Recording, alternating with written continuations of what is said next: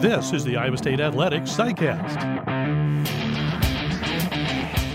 I'm John Walters. Today's SciCast is a visit with Iowa State Athletics Hall of Famer Tim Floyd. This past weekend, Floyd's 1996 Big Eight Tournament Championship team was honored at the Iowa State Basketball Reunion. We'll talk about that team and some of the great players that Floyd coached to names. We hope you'll enjoy our visit with Tim Floyd.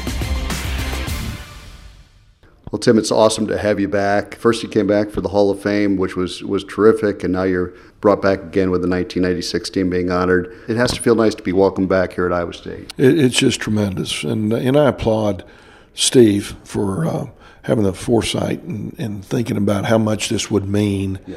To not the, just the coaches, you know, we have enough memories, but these players, you know, when it's over, it's over, and um, you know, a lot of them. I, I know Clay Edwards had his son back with him, and, and, I just think that's really, really great. The athletic director for, for understanding what Steve's trying to do needs to be commended as well. It's fun to get back. You know, I, I walked into Hilton and, and there's so many great memories, and um, none, none bigger than the, than the crowds, obviously. A lot of exciting games. And I can honestly say, John, that I do not feel like Hilton was ever duplicated in the next – 20 years of my career. I never felt that again, either at home or on the road. I'm talking about going to Pauley Pavilion, going up to play MacArthur Court in Oregon or the Pit in Albuquerque, or certainly our home arenas, NBA College. It was um, really special times.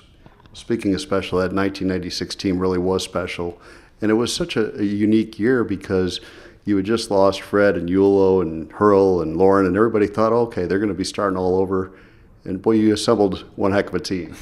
Well, we were picked last, and yeah. uh, and and when you're picked last, it just takes so much off your back, and so we just coached hard, but the players, we we as coaches had no idea how good these guys were, and they were good. I mean, we we tried to recruit over Jacy Holloway I mean, the guy looked like he should have been at a frat house having a beer, and and and but he couldn't be a point guard when you're playing against Jacque Vaughn and these guys we were playing against in the in the in the Big Eight and the Big Twelve.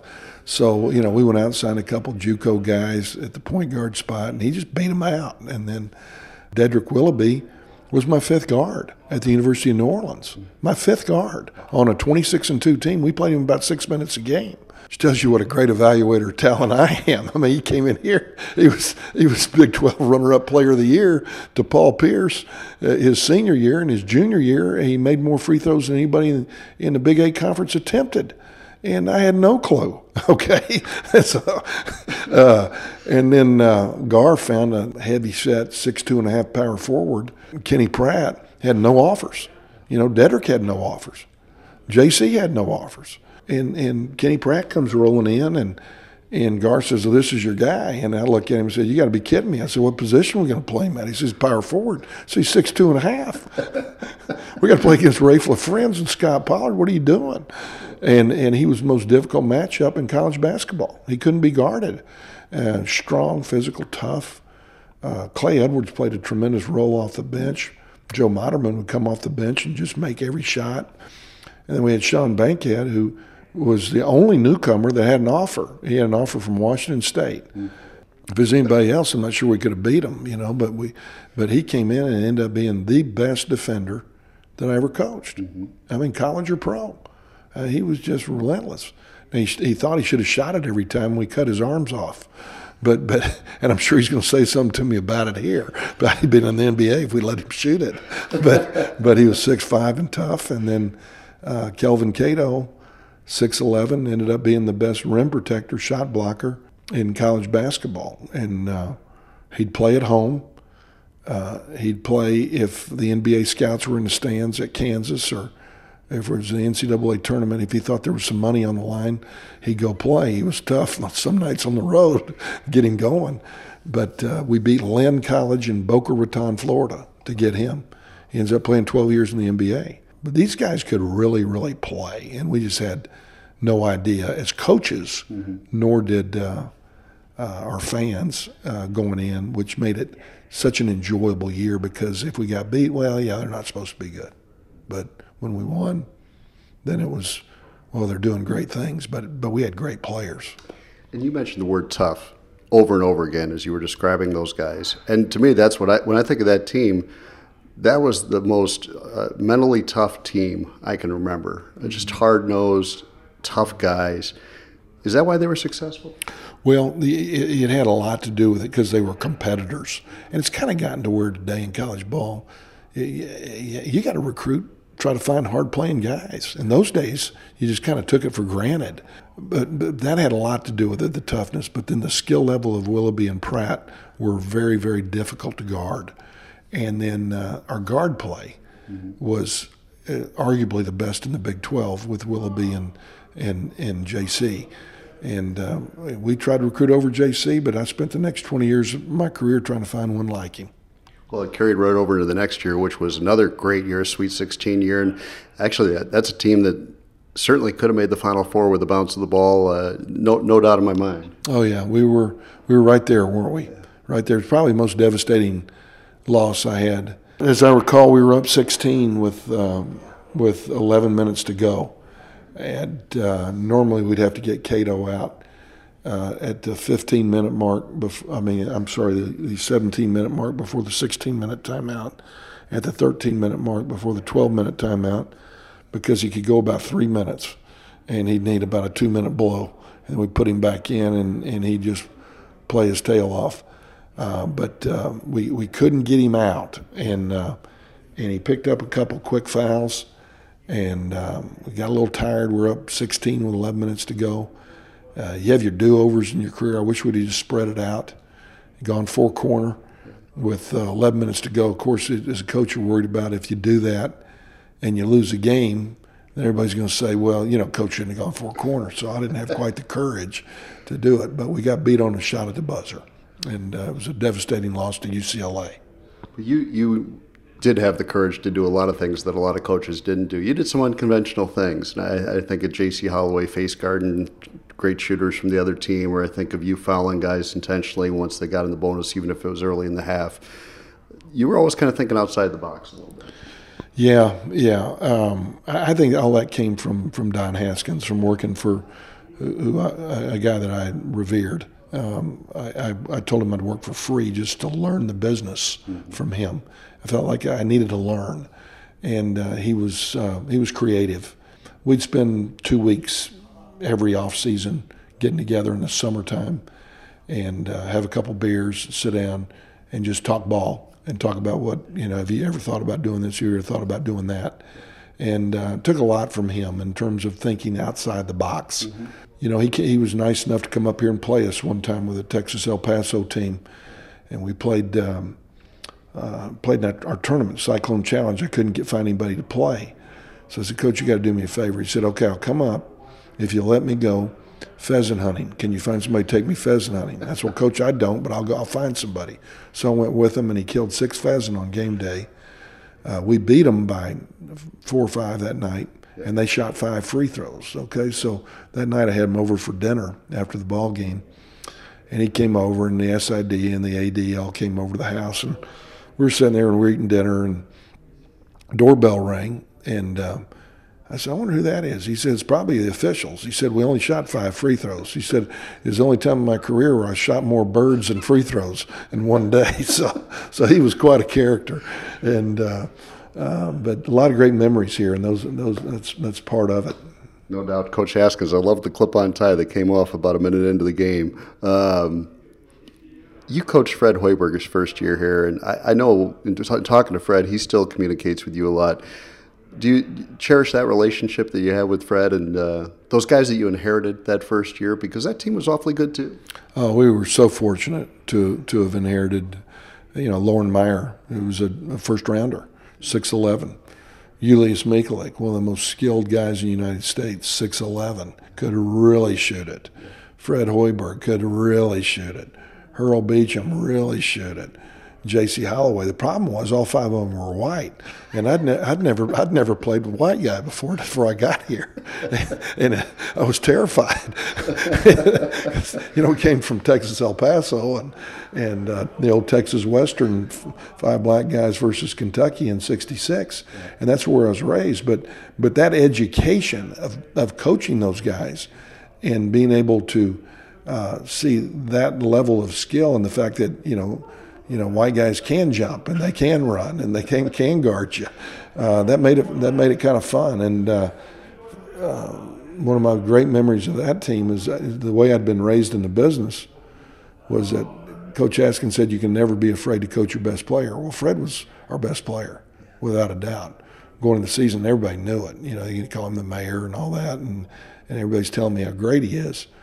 And, and and these kids were like, you know, church mice. They were just sweethearts. They did nothing wrong. I thought I've got to get on these guys about something. I've got to find something to get on Fred about. So um, we'd had our first football game, and and I'm trying to get a voice and make sure the kids are a little bit afraid of me. I think that that's okay. And so Fred's my best player. I got to come up with something. Well, we had our first football game. I, I, I scheduled a, a, meeting on Monday. So I start off the meeting. I said, let me tell you guys something. I told you uh, in our meeting two weeks ago that nobody, nobody was going to be drinking in these bars around campus and this and that. And I said, Hoiberg, I heard you snuck a beer into the football game, knowing that he didn't. And he looked at me and put his palms up because he had not. you know, and I said, "Don't look at me that way." And I just lit him up in front of the team because I wanted to know, you know, I could get on the best player. And then Fred came up to me later and said, Coach, what was that about? He said, I never, I never had a beer. I said, I know you didn't, but don't tell the damn rest of them. What I, I, I needed to get on you to get, get old Loren Meyer's attention. So he, he tells that story all the time. I love yeah. that. I love that story, and I have heard that one. And that, you know, it's funny. Uh, we were just talking before we started this interview, and you had such kind things to say about Pete Taylor, and I know that to every Iowa Stater, Pete was special, but he he had a special relationship with the coaches. He was very close with the coaches, a guy you could kind of depend on. Just tell me a little bit about your thoughts as you think back and you step in this building and think about Pete. Well, Pete Pete became a friend. He was a friend. He was a soothing voice. You know, I was high octane and and um, you know the wheels were coming off every other day, and and paranoid, totally paranoid. You know, it's your one shot, and and you want it to work, and so you're coaching every possession, every game. Anytime something happened, you're reactionary. And Pete could just calm me down. He can make me laugh. Say, let's go have a beer. Let's sit down here. Let's talk about this. And I knew that he had my best interest at heart. And I knew when I talked to him, it wasn't going to Gene Smith, the athletic director. It was Pete and I talking, and and uh, telling me to relax, telling me to enjoy this, enjoy that.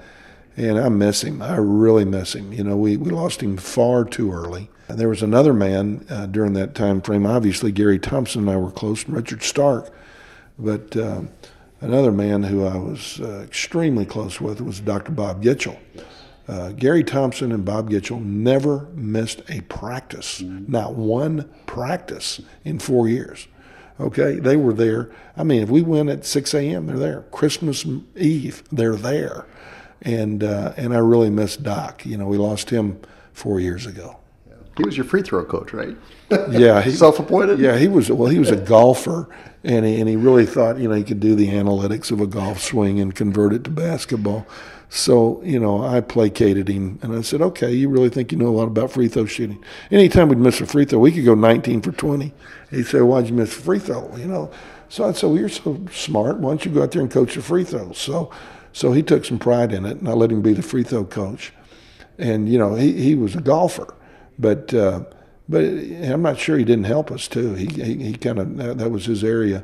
And then Gary Thompson, of course, was a great player. Yeah.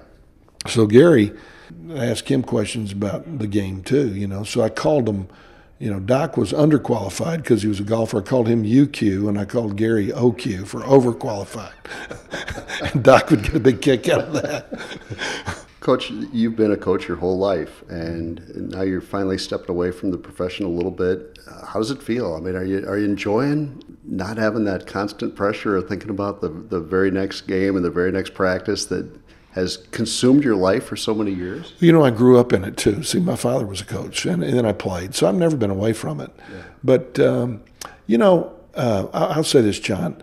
you do something for 42 straight years and 32 years as a head coach.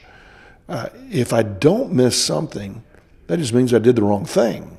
I should have been I should have been doing another profession yeah. along the way. So there's going to be something I miss.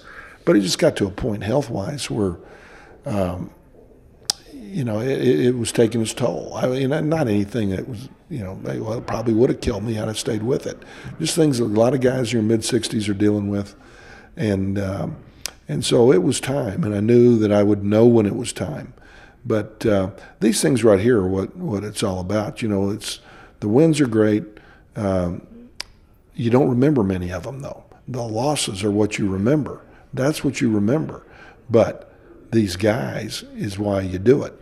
Uh, nothing greater in coaching than hearing from a former player, having them call you when they're 35, when they're 40, they're 45. Uh, you know, running into them and they, they introduce you to their kids. They're calling you, Coach, I got a new job. Uh, Coach, we're expecting a baby. Uh, that's cool. That's cool. It's corny, but it's cool. And it's really what it's all about. And I'm going to let you do that right now, but I appreciate you taking a few minutes, and it's awesome catching up with you. I always admired you and, and thought you did a tremendous job at Iowa State and everywhere you coach, but uh, just really fun to catch up with you. Well, thank you, John. Good to see you again.